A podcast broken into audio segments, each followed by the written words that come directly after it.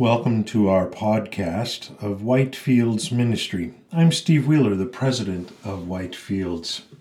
Today I'm sharing with you that God keeps changing lives. The enemy can throw every hurdle in the way of our pastors, but God keeps moving in the hearts of people who hear the good news. Governments have placed restrictions that kept churches from meeting, but God continually opens new churches for pastors to minister to the people of their communities.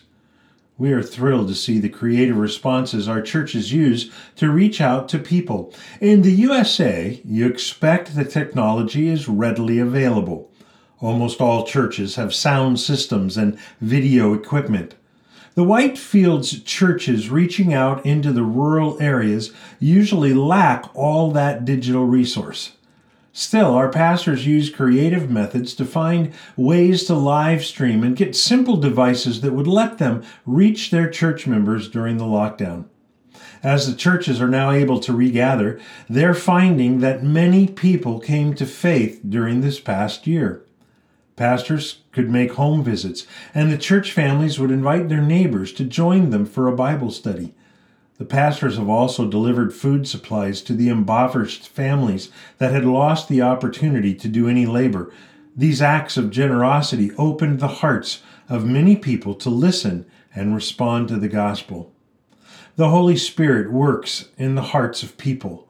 Our responsibility is to proclaim the gospel with clarity and boldness. Jesus made it clear to his disciples that they were to go into all the world and declare how God would forgive repentant believers' sins. In the last chapter of the Gospel of Luke, it says, Then he opened their minds to understand the Scriptures and said to them, Thus it is written, that the Christ should suffer and on the third day rise from the dead, and that repentance for the forgiveness of sins should be proclaimed in his name to all nations, beginning from Jerusalem. I'm here to share with you today that God does indeed do that, and God is working in marvelous ways. I had the privilege to preach at an open air crusade in Kigashe last year in August. Kigashe is a village located in the Rukungiri region of the country of Uganda. We were praying that the Lord would provide so that we could start a new church in this village. Our pastoral team conducted home visits, and a Bible study had begun among people showing an interest in the gospel. On the afternoon of the crusade, many people gathered to join the music and hear the preaching. At the end of my message, I invited anyone who wanted to place their faith in Jesus Christ could come forward, and we had counselors who would answer any questions and pray with them. Many people gathered from the crowd, and our pastoral team joined them. One man stood out to me. As he approached, I could tell that he was drunk. I expected that he might be mocking the people who were gathering. That is a common occurrence at outdoor events we hold. We concluded the meeting, and the counselors began their interviews and prayer with the people. Our team loaded me into the van to head to another meeting. In November, I returned to Kigashe with another short term team from a local church near our office in San Diego. They went into the Kigashe village because we planned to begin a new church starting in January. When our team met for dinner after the home visits of the first day, one of our partners shared that he had met Dismas, the man who gave his life to Christ while drunk at the outreach in August. They had visited in his home, and he gave his testimony that since that day that he gave his life to Christ, he had been sober. During the first week after his conversion, he struggled with alcohol withdrawal symptoms, but through the prayers of the pastors that ministered to him, he had victory. He was a new man. His family had rejoined him, and he had been sober every day with no more drinking. He confessed that before salvation he had been a school teacher, but alcohol destroyed his career. He was a fall down drunk, often seen lying beside the dirt road in the gutter.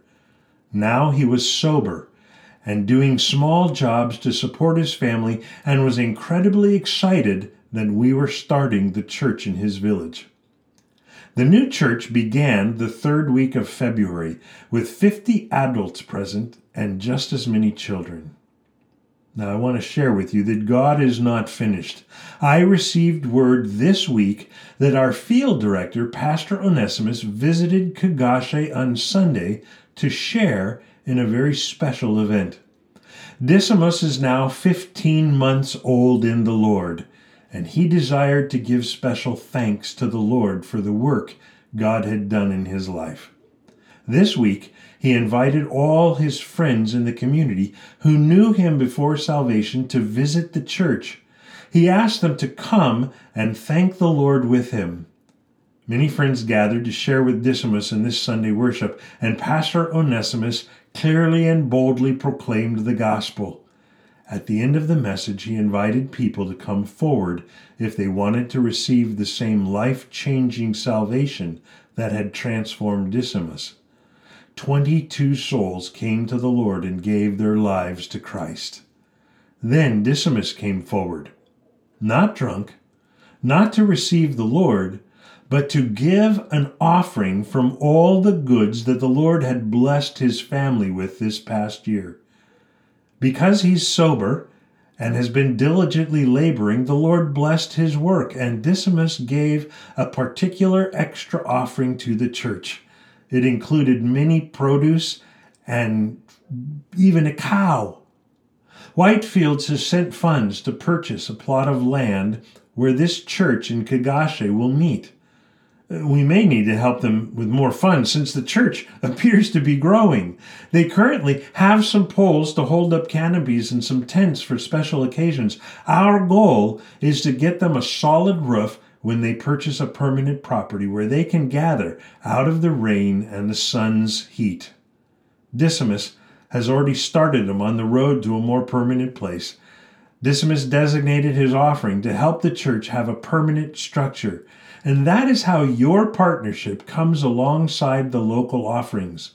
Your support for our pastors brings the gospel to these rural villages when the church starts and believers gather, they do their part from the blessings God gives them. Then we match your gifts to help them accomplish all that God has laid out for them. Together, we can expand the influence of the gospel into the most rural villages in need. Thank you for joining us today. We hope that you will continue to pray for God to provide and join us in supporting these churches in their rural villages.